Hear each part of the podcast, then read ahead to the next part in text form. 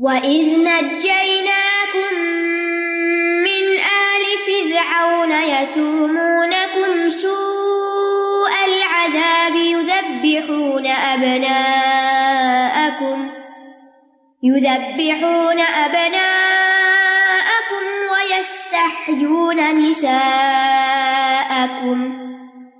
وَفِي ذَلِكُمْ مِّن رَّبِّكُمْ عَظِيمٌ اور جب ہم نے تمہیں آل فرعون سے نجات دی، وہ تمہیں سخت عذاب دیتے تھے، وہ تمہارے بیٹوں کو ذبح کر ڈالتے اور تمہاری عورتوں کو زندہ چھوڑ دیتے تھے اور اس میں تمہارے رب کی طرف سے بہت بڑی آزمائش تھی۔ یہاں سے بنی اسرائیل پر کیے جانے والے انعامات اور انہیں دی جانے والی فضیلت کی تفصیل شروع ہوتی ہے، جس کا ذکر پیچھے گزر چکا ہے۔ یہاں سے کئی رکو بعد تک مسلسل ایسے واقعات آئیں گے، بنی اسرائیل کی تاریخ کے مشہور واقعات، جنہیں اس وقت کے اہل کتاب اچھی طرح جانتے تھے۔ ان کی یہاں تفصیل نہیں بیان ہوگی بہت زیادہ، لیکن ان کی طرف اشارات کیے جائیں گے۔ کیونکہ مدینہ کے اہل کتاب اچھی طرح ان واقعات کو جانتے تھے، اپنی تاریخ کو جانتے تھے۔ ان واقعات کو بیان کرنے کا مقصد کیا ہے؟ کہ دیکھو یا بنی اسرائیل، ایک طرف تم پر اللہ تعالیٰ کے یہ احسانات ہیں اور دوسری طرف تمہارے یہ اعمال ہیں، تم جو جواب میں کر رہے ہو۔ کیا احسان کرنے والے کے ساتھ ایسا ہی سلوک کیا جاتا ہے؟ تو یہاں پر اللہ تعالیٰ کیا فرما رہے ہیں کہ اے یعقوب کے بچوں، اے اسرائیل کے بچوں، اسرائیل کس کا لقب تھا؟ یعقوب علیہ السلام کا تھا۔ کہ یاد رکھو، میری اس مہربانی کو بھی جو آل فرعون اور اس کے پیروکاروں کے بدترین عذاب سے چھٹکارے کی شکل میں میں نے تم پر کی، وہ تمہارے بیٹوں کو ذبح کرتے تھے اور تمہاری عورتوں کو زندہ چھوڑ دیتے تھے۔ ابن عباس کہتے ہیں کہ فرعون اور اس کے درباریوں نے باہم مشورہ کیا کہ بنی اسرائیل کا کہنا ہے کہ اللہ تعالیٰ نے ابراہیم علیہ السلام سے وعدہ کیا تھا کہ ان کی اولاد میں امبیا اور بادشاہ پیدا فرمائے گا، تو ان کا بندوبست ہونا چاہیے۔ تو انہوں نے یہ فیصلہ کیا کہ ایسے آدمی مقرر کیے جائیں جن کے پاس چریاں ہوں، بنی اسرائیل میں چکر لگاتے رہے جہاں کوئی نیا بچہ ملے، ذبح کر دیں۔ تو انہوں نے ایسا ہی کیا۔ جب دیکھا کہ بنی اسرائیل کے بڑی عمر کے لوگ مرتے جا رہے ہیں، بوڑھے لوگ اور بچے ذبح ہو رہے ہیں، تو انہوں نے کہا، اس طرح تو تم بنی اسرائیل کو فنا کر دو گے، پھر خدمت اور مشقت جو تمہاری جگہ وہ کرتے ہیں، تمہیں خود کرنی پڑے گی۔ تو ایک سال بچے ذبح کرو اور ایک سال رہنے دو۔ لہٰذا جس سال حضرت ہارون پیدا ہوئے تھے، اس سال بچے ذبح نہیں ہو رہے تھے، اور جس سال موسی علیہ السلام پیدا ہوئے، اس سال بچے ذبح ہو رہے تھے۔ بہرحال، پہلے ہر بچے کو ذبح کیا جا رہا تھا، پھر ایک سال کے گیپ کے ساتھ ذبح کیا جا رہا تھا، لیکن یہ سلسلہ جاری تھا۔ اور ان روایات کی تائید صورت القصص کی آیات کرتی ہیں، جس میں اللہ تعالیٰ نے موسی علیہ السلام کی والدہ کی طرف وہی کی، اس کو دودھ پلاتی رہو، جب دشمن کا خوف ہو تو اس کو دریا کی نظر کر دینا، اور پھر وہ واقع ان شاء اللہ آگے آپ تفصیل سے پڑھیں گے۔ تو بہرحال پھر اون اور اس کی آل نے یہ سب کیوں کیا تھا؟ بنی اسرائیل کی تعداد کم کرنے کے لیے کہ ان کے اندر امبیا اور ملوک پیدا نہ ہو جائیں اور یہ ہماری حکومت کے لیے خطرہ نہ ہو جائے اور ویسے بھی آپ نے ایک اور کہانی بھی سن رکھی ہوگی کہ فرعون کو یہ خواب آئی تھی کہ ایک بچہ پیدا ہوگا بنی اسرائیل میں جو اس کی حکومت ختم کر دے گا۔ تو بہرحال اللہ ہی بہتر جانتا ہے ان واقعات کو، لیکن ریزن جو بھی تھی آبیس ریزن یہ نظر آتی کہ انہیں بنی اسرائیل کی بڑھتی ہوئی آبادی سے خوف آنے لگا کہ یہ کل کو زیادہ ہو گئے تو یہ ہمارے اوپر چھا جائیں گے۔ وہ از نجینا کم من آل فراؤن یسوم کمسو العذاب جب نجات دی ہم نے تمہیں من آل فرعون۔ آل کے دو معنی ہوتے ہیں، ایک اہل بیت یعنی آل اہل سے ہے، اور دوسرا پیروکار۔ یہاں فرعون کے گھر والے مراد نہیں، بلکہ اس سے مراد کون ہے پیروکار فالوورس اس کی قوم کے لوگ، اس کے درباری، اس کے وزیر وغیرہ، جو بھی اس کے کارندے تھے۔ تو اللہ سبحان و تعالیٰ فرمانے و از از میں کیا چھپا ہوا ہے؟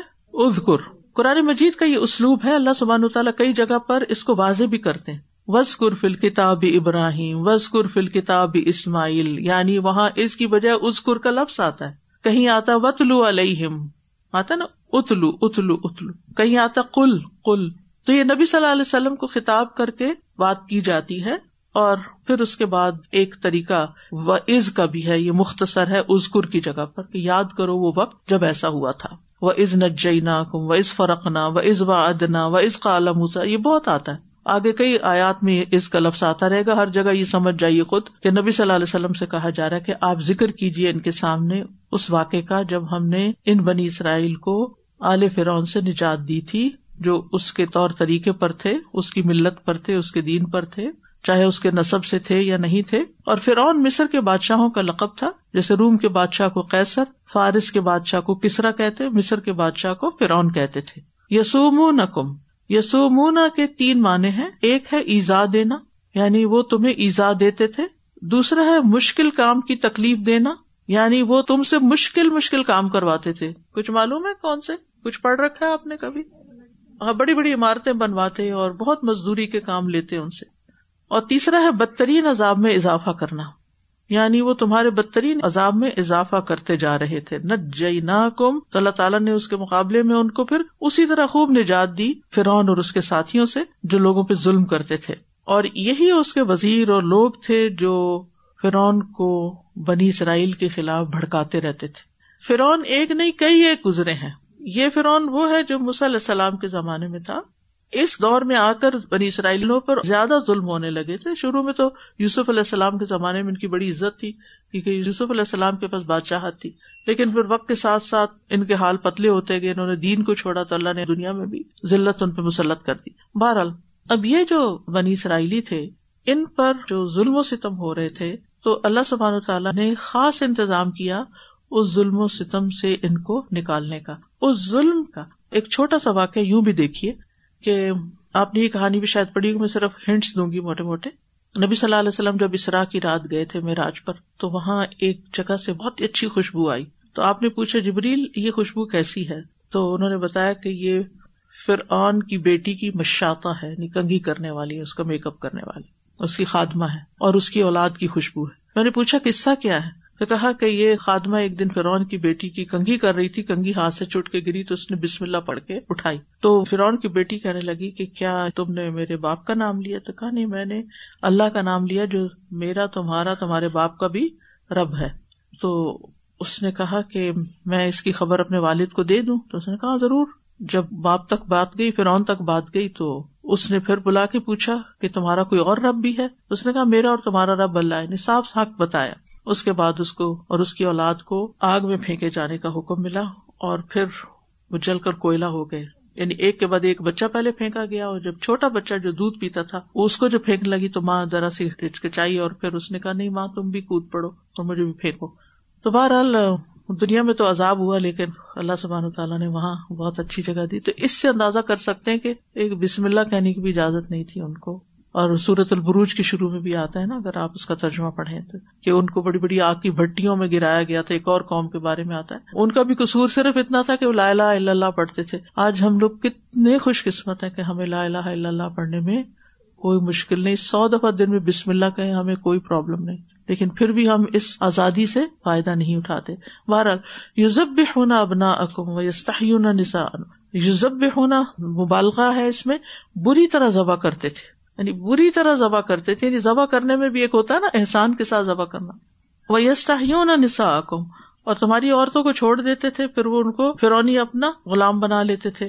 وفی ذالکم بلاؤم رب کم عظیم اور اس واقعے میں تمہارے لیے بہت بڑی آزمائش تھی یعنی ان حالات میں بہت بڑی آزمائش تھی تمہارے رب کی طرف سے۔ بلا کا لفظ جو ہے نا، امتحان اور آزمائش کے لیے ہوتا ہے، خواہ مصیبت کے ساتھ ہو یا انعام کے ساتھ۔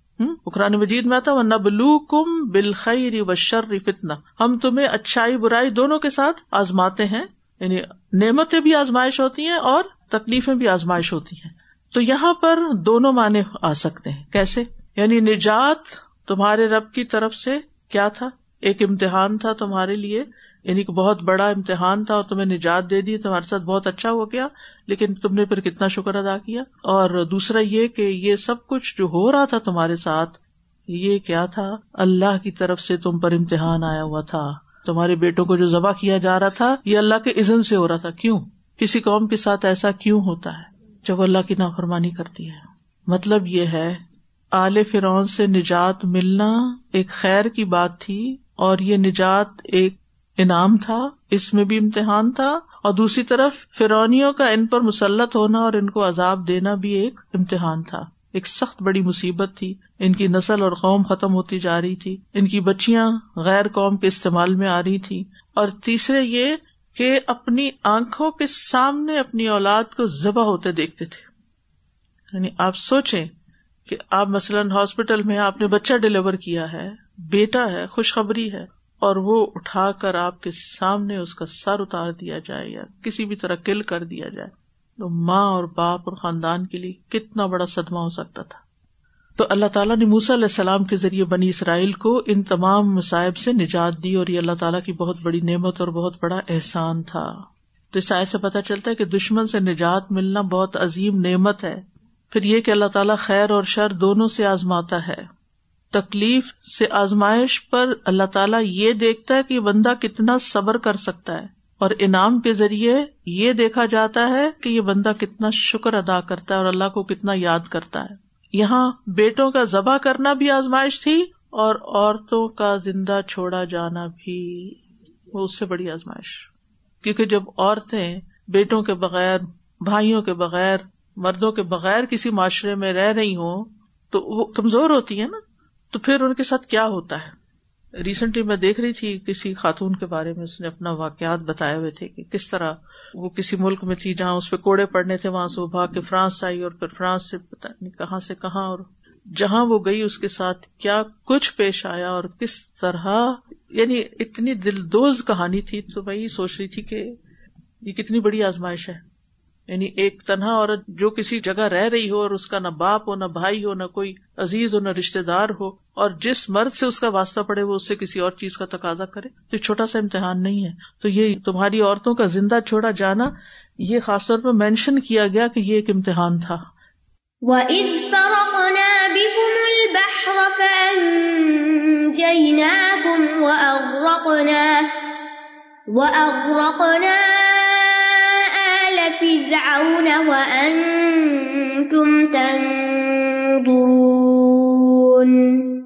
اور جب ہم نے تمہارے لیے سمندر کو پھاڑ دیا، پھر ہم نے تمہیں نجات دی اور آل فرون کو غرق کر دیا جبکہ تم دیکھ رہے تھے۔ تمہاری آنکھوں کے سامنے غرق کیا تمہارے دشمن کو۔ یعنی نجات کس طرح دی، اس کی تھوڑی سی تفصیل بتائی جا رہی ہے۔ کہ جب موسی علیہ السلام مدت و فرعون کو اور اس کی قوم کو سمجھاتے رہے اور بنی اسرائیل ظلم اور سختیاں سہ رہے تھے تو پھر اللہ تعالیٰ کا فیصلہ آ گیا کہ اس قوم کو اب نجات دی جائے ظلم سے۔ تو علیہ السلام بنی اسرائیل کو مصر سے نکال کر کنعان کی طرف یعنی جو ان کا اصل وطن تھا، اس طرف روانہ ہوئے۔ تو راستے میں سمندر آ گیا۔ پھر ان کو پتا چل گیا کہ بنی اسرائیل نکل چکے ہیں۔ تفصیلات آگے ان شاء اللہ قرآن مجید میں پڑھیں گے۔ اس وقت صرف مختصر اشارات ہیں۔ تو وہ خبر پا کر اپنے سارے لوگوں لاؤ لشکر کو لے کر علیہ السلام کے پیچھے چل پڑا۔ علیہ السلام کو نہیں معلوم تھا۔ آگے جا کر قوم نے پریشان کیا۔ کل ان ربی سیاح دینی قوم نے کہا کہ آگے سمندر ہے، پیچھے دشمن، ہم کہاں جائیں؟ کہا کہ نہیں، اللہ میرے ساتھ ہے، کچھ رستہ نکالے گا۔ تو بہرحال جب علیہ السلام سمندر پہ پہنچے، انہوں نے اصا مارا، سڑک بن گئی، رستہ بنا، سارے بنی اسرائیلی اس پہ چڑھ گئے اور پھر سمندر پار کر گئے۔ جب فرعون اور اس کے لشکروں نے دیکھا کہ وہ تو سمندر پار کر کے جا رہے تو وہ بھی اسی رستے پر آ گئے۔ اور جو سمندر کے بیچ میں پہنچے، لہریں دونوں طرف سے واپس ملی اور پھر ان کی آنکھوں کے سامنے اپنے لاؤ لشکر سمیت ڈوب گیا۔ تو یہ ہے نجات کا قصہ وہ اس فرق نہ بکم وہ وقت بھی یاد کرو، اے اسرائیل کی اولاد، جب ہم نے تمہیں لے کر سمندر کو پھاڑ دیا۔ فرق کہتے ہیں دو چیزوں کے درمیان فاصلے کو، دونوں کو الگ الگ کرنا، فرق کرنا۔ یعنی جیسے وہ قرآن ان فرق نہ ہو قرآن کو ہم نے جدا جدا کر کے نازل کیا یعنی پھر صورتوں میں تقسیم کیا اور آیات وغیرہ میں۔ بہرحال، تو اللہ سبحان و تعالیٰ نے سمندر کو پھاڑ دیا ان کے لیے۔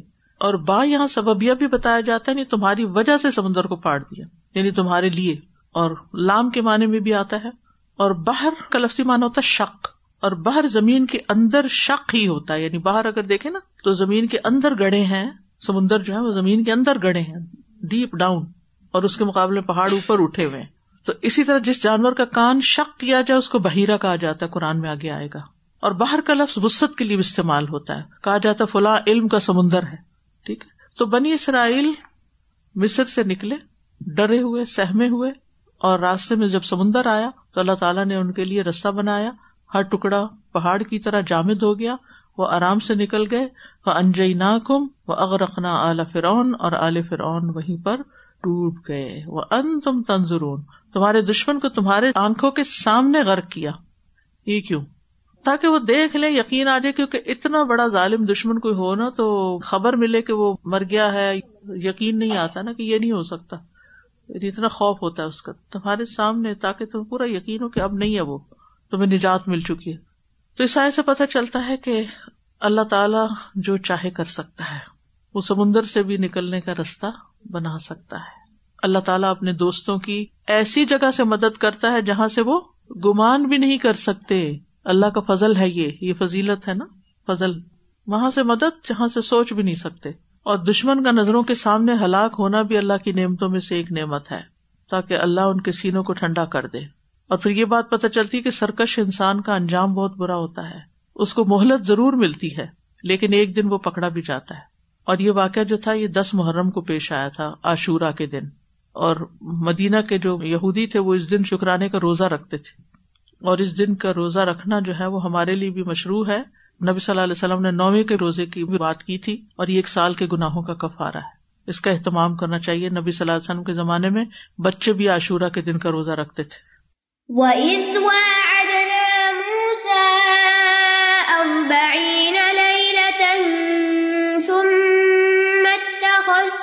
الْعِجْلَ. ثُمَّ اتَّخَذْتُمُ الْعِجْلَ مِن بَعْدِهِ وَأَنتُمْ ظَالِمُونَ. اور جب ہم نے موسا سے چالیس راتوں کا وعدہ لیا، پھر تم نے اس کے جانے کے بعد بچڑے کو معبود بنا لیا اور تم ظلم کر رہے تھے۔ یہ واقعہ اس وقت ہوا جب فرونیوں سے نجات پانے کے بعد بنو اسرائیل جزیرہ نما سینا میں پہنچی وادی سینا میں پہنچے۔ وہاں اللہ تعالیٰ نے موسی علیہ السلام کو تورات دینے کے لیے چالیس راتوں کے لیے کوہ طور پر بلایا۔ موسی علیہ السلام کے جانے کے بعد بنی اسرائیل نے سامری کے پیچھے لگ کر بچڑے کی پوجا شروع کر دی۔ فرمایا وہ اس با ادنا موسا اربئی نئی لطن جب ہم نے موسی علیہ السلام سے چالیس راتوں کا وعدہ لیا۔ اس کا لفظ ازکر کے لیے ہے پھر۔ اور اللہ کا وعدہ لینا مراد یہ کہ میاد مقرر کرنا۔ یعنی ایک اپوائنٹمنٹ وعدہ یہاں میاد کے معنوں میں ہے۔ یعنی جب ہم نے موسا سے تیس راتوں کی میاد مقرر کی یعنی وعدے کا وقت اور جگہ، ٹھیک ہے؟ اور یہاں چالیس دنوں کی بات نہیں ہوئی چالیس راتوں کی بات ہوئی۔ کیونکہ اربوں کے یہاں یہ اسلوب ہے، وہ ہم دن استعمال کرتے ہیں، وہ رات استعمال کر رہے ہیں، ٹھیک ہے؟ ہمارا کیلنڈر شمسی ہے، ان کا کیلنڈر کمری ہے کمر رات کو ہوتا ہے، شمس دن کو ہوتا ہے۔ سمت تخص تم الجلا میں بادی پھر اس کے بعد تم نے بچڑے کو معبود بنا لیا۔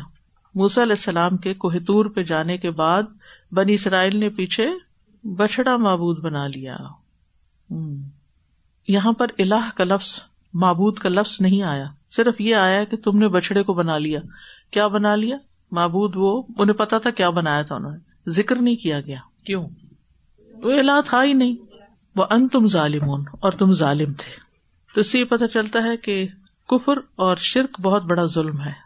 قرآن مجید میں تب الکافرون ہوم ظالمون کافر ہی سب سے بڑے ظالم ہے اور لکمان علیہ السلام نے اپنے بیٹے کو وسیعت کی تھی، یا بنیا لا تو شرک بلّہ ان نہ شرک ظلم و نظیم اے بیٹے، شرک نہ کرنا کیونکہ شرک بہت بڑا ظلم ہے۔ ٹھیک ہے؟ گناہ بھی ظلم ہے۔ ظلم کہتے ہیں نا کہ کسی چیز کو اپنی جگہ سے ہٹا کے کسی اور جگہ رکھ دینا یعنی اس کو اس کا حق نہ دینا۔ اللہ کا حق کیا ہے کہ اس کی عبادت کی جائے۔ جب ہم اللہ کی عبادت یا اطاعت کرنے کے بجائے نفس کی اطاعت کرنے لگتے یا لوگوں کی، تو پھر کیا کرتے ہیں؟ اللہ کا حق نہیں دیتے، ظلم کرتے ہیں۔ تو گناہ بھی ظلم ہے۔ فمن ہم ظالم النفسی تو کیا کیا چیز ظلم ہے؟ کفر، شرک، گناہ۔ کفر اور شرک تو ہم نہیں کرتے، لیکن گناہوں سے بھی توبہ کرنی چاہیے، اس سے باہر نکلنا چاہیے۔ تو انہوں نے بچڑے کو معبود بنایا تھا۔ سوچیے ذرا۔ اللہ نے ان کو نجات دی فرونیوں سے، جو گائے کے پجاری تھے۔ انہیں کے اثرات سے ان کے اندر بھی گائے کی ایک حرمت آ گئی تھی اور اس کے اثرات آج تک باقی ہیں۔ آج بھی کچھ لوگ ایسے ہیں کہ اگر مثلاً فروٹ بیچ رہے ہیں اور گائے آ گئی اور وہ سارا فروٹ خراب کر گئی ہے تو وہ خوش ہوتے ہیں کہ ہمارے اللہ نے برکت ڈالی ہے اور اس نے پسند کیا ہماری ریڈی کو۔ بہرحال، تو بچڑے کو معبود بنانے کا واقعہ آگے تفصیل کے ساتھ آئے گا سورت اللہ راف میں علیہ السلام کو تور پر تختیاں ملی تھی اور اللہ تعالیٰ نے ان کو چن لیا تھا۔ سامری نے پیچھے سے لوگوں کو گمراہ کیا۔ بہرحال، اس آئے سے جو خاص بات پتہ چلتی ہے، وہ یہ کہ بنی اسرائیل نے نعمت پا کر شکر ادا کرنے کی بجائے کیا کیا؟ نہ شکری کی۔ ٹھیک ہے؟ سرکشی کی۔ اللہ سبحان و تعالیٰ کی حکمت تھی کہ تورات چالیس راتوں میں دی گئی تھی۔ پہلے تیس رات کے لیے بلایا گیا تو دس اور بڑھا دی گئی۔ چالیس، فورٹی ڈیز۔ حالانکہ وہ لکھی ہوئی تھی۔ اللہ تعالیٰ چاہتے تو کیا کرتے؟ پکڑا دیتے وہ آئے ہیں اچھا یہ رکھیے، لے جاؤ۔ بس چلے جاتے میں خود ہی پڑھ لوں گا۔ کہاں بلایا؟ کوہ تور پہاڑ پر، پہاڑ چڑھایا۔ وہاں کس کس قسم کے کھانے ہوتے تھے؟ جب وہ کتاب لے رہے تھے، کیا کچھ ملا ہوا تھا ان کو؟ کتنے لوگ ان کے ساتھ تھے وہاں؟ بالکل اکیلے تھے۔ پہاڑ، اکیلے، کیسا کیسا خوف ہوگا؟ رات بھی اور دن بھی۔ اور کھانے کے لیے صرف نیچرل وہاں کوئی جڑی بوٹیاں وغیرہ ہوں گی اور اس طرح کی چیزیں؟ کوئی پکا ہوا کھانا نہیں یعنی روزے پہ روزے رکھ رہے تھے اور مشقت میں علم حاصل کر رہے تھے۔ علم راحت بدن کے ساتھ نہیں ملتا کہ آپ اپنی ہر پسند کی چیز بھی کھا سکیں اور اس کے ساتھ علم بھی حاصل کر سکیں۔ ادریس صاحب کہہ رہے تھے کہ آج فجر کی نماز کے بعد کوئی صاحب ان کو ملے وہ کہتے ہیں کہ خواتین کو بہت کام مل رہا ہے۔ انہیں کا کیا کام مل رہا ہے؟ ان کا ان کو حدیث بھی پڑھاتے ہیں، ان کو تجویز بھی پڑھاتے ہیں، ان کو ترجمہ بھی کراتے ہیں، ان کو تفسیر بھی کراتے ہیں، تو یہ ان کے لیے ٹو مچ ہے۔ مجھے ڈر ہے، میری وائف چھوڑ نہ دے۔ آپ میں سے کوئی ہوگا؟ بہرحال، نام نہ میں نے پوچھا، نہ انہوں نے پوچھا، جو بھی ہے۔ تو کہتے میں نے ان سے کہا، آپ ان کی ہیلپ کر دیا کریں، کچھ کام خود کر لیا کریں تاکہ وہ پڑھ سکے تو بہرحال، آپ نے ایک سفر شروع کیا نا؟ مشقتیں تو ہوں گی۔ لیکن کوہ تور والی مشقت نہیں ہے۔ ساری نعمتیں موجود ہیں۔ صرف ہمارا جو فالتو فارغ وقت ہے نا، وہ کسی کام آ رہا ہے۔ اور تھوڑی نیند قربان ہو رہی ہے، تھوڑا آرام قربان ہو رہا ہے، تھوڑا کھانے پینے میں فرق آ رہا ہے، کوئی بات، ذرا زیادہ بیٹھنا پڑ رہا ہے۔ یہ ساری مشقتیں۔ زیادہ بیٹھنا بھی بہت تکلیف دہ ہوتا ہے۔ لیکن کوئی بات نہیں، جو مل رہا ہے، وہ خیر مما یجما وہ ہر چیز سے بہتر ہے۔ بہرحال، یہ بنی اسرائیل کی ناشکری تھی، سخت ناشکری اور حماقت بھی کہ انہوں نے بچڑے کو معبود بنا لیا، اللہ کو چھوڑ کر جس نے ان کو نجات دی تھی۔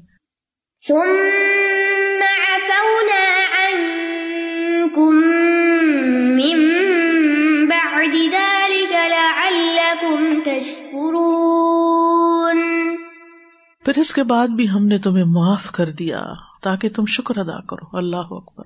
اتنا بڑا جرم کہ اللہ کو چھوڑ کر بچڑے کو مبود بنا بیٹھے بچڑا بنایا کس نے تھا؟ سامری نے۔ کس چیز سے بنایا تھا؟ سونا کہاں سے آیا تھا؟ مصر سے لائے تھے۔ وہاں کیسے لیا تھا؟ اس کی دو وجوہات بتائی جاتی۔ کہتے ہیں کہ یا تو ان خواتین نے ادھارا لیا تھا کیونکہ ان کے پاس اتنے پیسے نہیں تھے، یا چرایا تھا۔ تو جب یہ نکلے شکرانے کے طور پر تو انہوں نے اپنا سونا پھینک دیا۔ سامری نے اٹھا لیا۔ ٹھیک ہے؟ تو اس نے پھر اس سارے سونے کو ڈھال کے تو ایک بت بنا دیا بچڑے کا۔ اتنا بڑا انہوں نے ظلم کیا کہ علیہ السلام تو بھول گئے، وہ تو وہیں بیٹھ گئے ہیں۔ ہمیں تو کوئی علاج چاہیے، نظر آنے والا، ہم اس کو پوجیں گے۔ اس اتنے بڑے جرم کے بعد تم معاف ان ہم نے تمہیں معاف کر دیا، تاکہ تم شکر گزار بنو۔ لا اللہ کم تشکرو شکر جیسا آپ جانتے ہیں، زبان سے بھی، دل سے بھی اور عمل سے بھی۔ شکر کے پانچ ارکان ہوتے ہیں۔ نمبر ایک، اللہ کے لیے آجزی اختیار کرنا۔ یا اللہ، تیرا شکر، دل سے ماننا۔ دوسرا، انعام دینے والے سے محبت کرنا۔ یہ شکر کا حصہ ہوتا ہے۔ یعنی جو آپ پر احسان کرے اس سے محبت۔ تیسرا، اس کی نعمتوں کا اعتراف کرنا اکنالج کرنا۔ چوتھا، اس کی تعریف کرنا۔ پانچواں، اس جگہ استعمال کرنا جہاں وہ پسند کرے۔ اللہ سبحان تعالیٰ ان سب چیزوں کا حقدار ہے شاکر و شکور ہے۔ امبیا بھی بڑے شکر گزار بندے تھے، لیکن عام بندوں میں سے کم ہی ہوتے ہیں۔ اس سائے سے پتہ چلتا ہے کہ اللہ تعالیٰ کتنا برد بار ہے، کتنے بڑے بڑے گنا معاف کر دیتا ہے۔ اور اب یعنی مٹا دینا، اس کے بعد اس کا ذکر نہ کرنا۔ تو اللہ تعالیٰ بندوں کو مہلت بھی دیتا ہے اور پھر اپنی رحمت بھی کرتا ہے۔ یہ مہلت ہے نا غلطی کو معاف کر کے پھر نئے سرے سے نیکی کا موقع دیا۔ اور پھر یہ ہے کہ گناہوں کی کثرت سے مایوس نہیں ہونا چاہیے، ہمیں کبھی بھی یہ پتا چلتا ہے شاید سے۔ اور بڑے سے بڑا گنا استغفار سے معاف ہو جاتا ہے۔ آسمان کی بلندیوں تک بھی گناہ کر لیے نا کسی نے، اس کے بھی گنا معاف ہو سکتے ہیں جب وہ معافی مانگ لے۔ تو معافی کا ملنا شکر کو واجب کرتا ہے۔ وَإِذْ آتَيْنَا مُوسَى الْكِتَابَ وَالْفُرْقَانَ لَعَلَّكُمْ تَهْتَدُونَ۔ اور جب ہم نے موسا کو کتاب اور فرقان عطا کیا تاکہ تم ہدایت حاصل کرو۔ ایک اور انعام۔ اب یہ سیکوینس بھی آپ دیکھ رہے ہیں نا؟ وہ مصر سے چلے ہیں، وہاں ظلم ہو رہا ہے، پھر سمندر پار کیا، پھر تو رات ملی، پھر وہ بچڑا پیچھے معبود بن گیا، پھر اس پر توبہ معافی ہوئی۔ اب کیا ہے وہ کتاب جو ملی تھی، اس کی بات ہے۔ ہم نے موسا کو کتاب دی۔ کون سی کتاب تھی؟ تو رات اور فرقان کا مانا بھی کتاب ہی ہے جو حق کو باطل کے درمیان فرق کرتی ہے۔ جیسے قرآن مجید کو بھی فرقان کہا گیا ہے، ایسے تو رات کو بھی فرقان کہا گیا ہے۔ کیونکہ اس میں بھی قوانین، احکامات تھے، حلال حرام کی پہچان تھی۔ کیوں دی گئی؟ لا اللہ کم تحتدون تاکہ تم ہدایت پاؤ۔ تو کتاب کس لیے آتی؟ ہے ہدایت پانے کے۔ ہم اس کو صرف ثواب کمانے کی مشین بنا لیتے ہیں۔ اس سے بس صرف ثواب حاصل کر لیں۔ یہ صرف برکت۔ بہت اچھی بات ہے، وہ بھی اچھا ہے۔ لیکن صرف اس لیے نہیں آئی کتاب۔ اصل مقصد ہے ہدایت پانا۔ اور اسی کے ذریعے فرقان حاصل ہوگا، اچھے برے کا فرق پتہ چلے گا۔ تو لوگوں میں سے کچھ ایسے ہیں جو ہدایت حاصل کر لیتے ہیں اور کچھ حاصل نہیں کرتے۔ تو اس شاید سے تورات کی فضیلت پتہ چلتی ہے کہ اللہ تعالیٰ نے اس کو فرقان کا نام دیا ہے اور بنی اسرائیل کے اوپر انعام کا پتہ چلتا ہے کہ کس طرح اللہ تعالیٰ نے ان کو کتاب کا وارث بنایا اور انہیں اہل کتاب بھی کہا۔ تورات میں ہدایت اور نور بھی تھا جیسے ایک اور جگہ سے پتہ چلتا ہے اور تفصیلی احکامات بھی تھے۔ اور قرآن مجید میں بھی تورات کی تعلیمات کا ذکر ملتا ہے۔ ان نہاز صحف اولا صحف ابراہیم و موسا ہمیں پچھلی کتابوں پر ایمان لانے کا کہا گیا ہے۔ ان کے اندر جو تبدیلی ہے، چاہے وہ تبدیلی ہو چکی لیکن ہم اصل جو نازل کردہ کتاب ہے نا، اس پر ایمان لاتے ہیں۔ اور پھر یہ بھی ہے کہ انسان کو صرف اپنی عقل کافی نہیں ہدایت حاصل کرنے کے لیے اس کو کیا چاہیے ہوتا ہے؟ کتاب چاہیے ہوتی ہے۔ اللہ کی طرف سے آنے والی وہی چاہیے ہوتی ہے۔ یعنی صرف انسان دنیا کی کتابیں، انسانوں کی قصے، کہانیاں پڑھ کے ہدایت نہیں پا سکتا، اللہ کی کتاب چاہیے۔ یعنی اس میں جو سبق میں لے رہی ہوں اپنے لیے اور آپ کے لیے وہ کیا ہے کہ اگر ہم واقعی سچے ہیں کہ ہمیں رہنمائی چاہیے، تو پھر اس کے بغیر چارہ نہیں کہ ہم قرآن پڑھے پڑھائیں۔ سمجھے اس کو؟ وَإِذْ قَالَ مُوسَى لِقَوْمِهِ يَا قَوْمِ إِنَّكُمْ ظَلَمْتُمْ أَنفُسَكُمْ بِاتِّخَاذِكُمُ الْعِجْلِ، بِاتِّخَاذِكُمُ الْعِجْلَ فَتُوبُوا إِلَى بَارِئِكُمْ فَاقْتُلُوا أَنفُسَكُمْ. ذَلِكُمْ خَيْرٌ لَكُمْ عِندَ فتاب عليكم. إنه التواب الرحيم اور جب موسا نے اپنی قوم سے کہا ہے میری قوم، بے شک تم نے بچڑے کو معبود بنا کر اپنی جانوں پر ظلم کیا ہے، تو اب اپنے پیدا کرنے والے کے حضور توبہ کرو اور اپنے مجرموں کو قتل کر ڈالو۔ یہ تمہارے پیدا کرنے والے کے نزدیک تمہارے لیے زیادہ بہتر ہے۔ پھر وہ تم پر مہربان ہو گیا، بے شک وہ بہت توبہ قبول کرنے والا، بہت رحم فرمانے والا ہے۔ بچڑے کو معبود بنانے کی وجہ سے اللہ تعالیٰ نے بنی اسرائیل کو دنیا میں بھی سزا دی تھی۔ اور علیہ السلام کی زبان پر توبہ کرنے کا حکم بھی دیا تھا اور اس توبہ کی شرط کیا تھی کہ وہ ایک دوسرے کو قتل کرے۔ وہ اس قال موسا قومی ہی یا قومی جب علیہ السلام نے اپنی قوم سے کہا، اے میری قوم، اے میری قوم، کہنے میں ایک محبت بھی ہے، ایک اپنائیت ہے، تبلیغ کرنے والے ایسے ہی ہوتے ہیں۔ چاہے انہوں نے بچڑے کو معبود بنا لیا ہو، تب بھی انہیں کیسے پکارتے؟ یہ تھوڑی کہتے ہیں مشرق اے ظالم نہیں، یا قوم یا میری قوم ہے تو اپنے ہی نا۔ یعنی جس سے بھی آپ کا واسطہ پڑتا ہے، کوئی نہ کوئی تعلق رشتہ ہوتا ہی ہے نا۔ تو اس لیے اگر آپ کسی کو سکھانا چاہتے ہیں نا، پہلے اس کے ساتھ ایک کمیونیکیشن ڈیولپ کرے ایک ٹرسٹ بلڈ کرے اور ان کو بتایا ان کم ظلم تم تم نے اپنی جانوں پر ظلم کیا انفسکم۔ کیا ظلم کیا؟ بچڑے کو معبود بنا کر۔ بتخاذ کم الجلا فتوب الا بارکم۔ اب اس مشکل سے نکلنے کا حل کیا کہ اپنے رب کے حضور توبہ کرو۔ بارے وہ خالق ہوتا ہے جو اپنے مخلوق کا خیال رکھتا ہے۔ توبہ کا کیا مطلب ہے؟ لوٹ آؤ۔ یعنی اللہ کی نافرمانی سے پلٹ کر اس کی اطاعت کی طرف آ جاؤ۔ یعنی تم بچڑے کو کیسے معبود بنا سکتے ہو؟ اپنے خالق کو کیسے چھوڑ سکتے ہو؟ بچڑے کو چھوڑو، خالق کی طرف لوٹو۔ اللہ تعالیٰ کا یہ نام البارے جو ہے نا دو جگہوں پر آیا ہے۔ بارے کا مطلب ہوتا ہے گھڑنے والا، ڈھالنے والا سورت دینے والا، پیدا کرنے والا، خاکہ بنانے والا۔ وہ ذات جس کو اپنی ذات، صفات اور افعال میں کمال حاصل ہے یعنی خود بھی پاک، دوسروں کو بھی پاک کرنے والا۔ چیزوں کو ایک مقصد کے ساتھ پیدا کرنے والا تو اپنے پیدا کرنے والے کے حضور توبہ کرو۔ شرط کیا ہے؟ کیسے توبہ قبول ہوگی؟ فخت لو انف سکو اپنے آپ کو قتل کرو۔ بعض کہتے ہیں اس میں مراد یہ تھی کہ ہر بچڑے کا پجاری اپنے آپ کو مارے۔ سوئسائڈ کر لے کائنڈ یعنی آف اور ایک مانا یہ کیا گیا کہ بعض بعض انفسا سمجھ رہا تھا کہ تم میں سے کچھ لوگ کچھ کو قتل کریں، ایک دوسرے کو قتل کرو۔ ابن عباس کہتے ہیں کہ علیہ السلام نے اللہ کے حکم سے اپنی قوم کو یہ کہا کہ اپنے آپ کو قتل کرو، تو وہ لوگ جو بچڑے کے مجاور بنے تھے یعنی بچڑے کو جو پوجنے والے تھے، وہ گوٹ مار کے بیٹھ گئے نیچے۔ اور جو مجاور نہیں بنے تھے، جنہوں نے نہیں پوجا تھا، انہوں نے خنجر لیے اور ان کو مارنا شروع کیا۔ پھر اندھیرا دور ہوا، روشنی ہوئی تو ستر ہزار قتل ہو چکے تھے۔ جو قتل ہو گیا اس کی توبہ بھی قبول ہوئی اور جو بچ گیا اس کی بھی توبہ قبول ہو گئی۔ ان نہ طباب الرحیم، بے شک وہ توبہ قبول کرنے والا مہربان ہے۔ تو اب پیغمبر بھی نہیں، کوئی ایسے حکم بھی نہیں، تو بعض اوقات یہ ہوتا ہے کہ گناہوں کی وجہ سے اللہ سبحان تعالیٰ بندوں کو کسی آزمائش میں، کسی مصیبت میں ڈال دیتا ہے تاکہ وہ اللہ کی طرف پڑھ لیں توبہ کر لیں، معافی مانگ لیں، دنیا میں ہی اپنا کام صاف کر لیں۔ تو اللہ بہت توبہ قبول کرنے والا بہت مہربان ہے اور اس سے ہی بھی پتہ چلتا ہے جتنا بڑا گناہ ہوتا ہے، پھر اس کی سزا بھی اتنی بڑی ہوتی ہے اور اس کے لیے اتنی زیادہ توبہ کرنے کی ضرورت ہوتی ہے۔ اور اللہ تعالیٰ نہ صرف یہ کہ طباب ہے بلکہ رحیم بھی ہے۔ تو اس سائے سے پتہ چلتا ہے کہ شرک بہت بڑا گناہ ہے اور بنی اسرائیل سے یہ حماقت سرزد ہوئی۔ عام حالات میں تو شرک ناقابل معافی گناہ ہے، لیکن اس سائے سے پتہ چلتا ہے کہ اگر کوئی معافی مانگ لے تو اس کی معافی ہو جاتی ہے اور استغفار کا فائدہ ہوتا ہے اور بڑے سے بڑا گنا استغفار سے معاف ہو جاتا ہے۔ بعض اوقات بغیر کسی تکلیف کے معافی مل جاتی ہے، صرف مانگنے سے اور بعض اوقات کسی مصیبت سے انسان گزرتا ہے تو پاک ہوتا ہے۔ کوئی بیماری آ جاتی ہے یا کوئی مال کے نقصان ہو جاتا ہے یا کوئی اور غم دکھ زندگی میں آ جاتا ہے۔ تو اللہ تعالیٰ بے شمار گناہوں کی توبہ قبول کرتا ہے، سنگین سے سنگین گناہ کی توبہ قبول کرتا ہے، بار بار توبہ قبول کرتا ہے۔ اللہ سبحان و تعالیٰ ہمیں معاف کر دے۔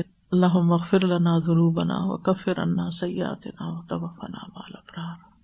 يا بني إسرائيل اذكروا نعمتي التي أنعمت عليكم وأني فضلتكم على العالمين. واتقوا يوما لا تجزي نفس عن نفس شيئا ولا يقبل منها شفاعة ولا يؤخذ منها عدل ولا هم ينصرون. وَإِذْ نَجَّيْنَاكُمْ مِنْ آلِ فِرْعَوْنَ يَسُومُونَكُمْ سُوءَ العذاب يذبحون أبناءكم ويستحيون نساءكم وفي ذلكم بلاء من ربكم عظيم وَإِذْ فَرَقْنَا بِكُمُ الْبَحْرَ فَأَنْجَيْنَاكُمْ وَأَغْرَقْنَا آلَ فِرْعَوْنَ وَأَنْتُمْ تَنْظُرُونَ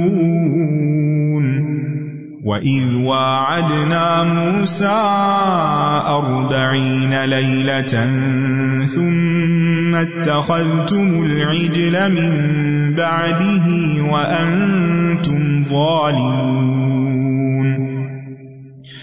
ثم عفونا عنكم من بعد ذلك لعلكم تشكرون.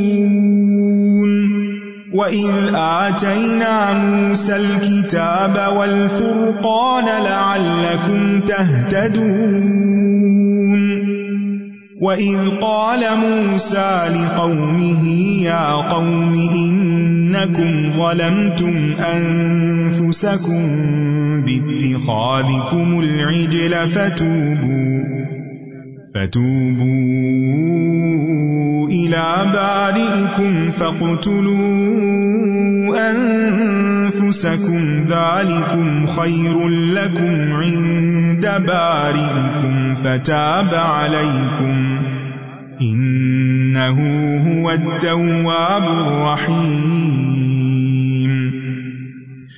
وَإِذْ قُلْتُمْ يَا مُوسَى لَن نُّؤْمِنَ لَكَ حَتَّى نَرَى اللَّهَ جَهْرَةً فَأَخَذَتْكُمُ الصَّاعِقَةُ وَأَنْتُمْ تَنْظُرُونَ.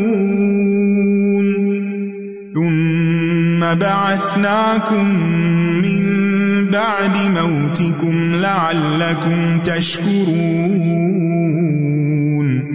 وَظَلَّلْنَا عَلَيْكُمُ الْغَمَامَ وَأَنزَلْنَا عَلَيْكُمُ الْمَنَّ وَالسَّلْوَىٰ كُلُوا مِن طَيِّبَاتِ مَا رَزَقْنَاكُمْ وَمَا ظَلَمُونَا وَلَٰكِن كَانُوا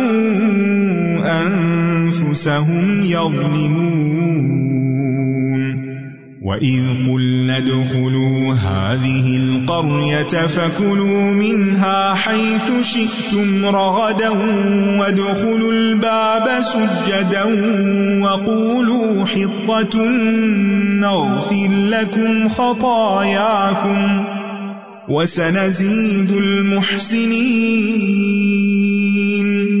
فبدل الذين ظلموا قولا غير الذي قيل لهم فأنزلنا على الذين ظلموا رجزا من السماء بما كانوا يفسقون. واخر دعوانا ان الحمد لله رب العالمين.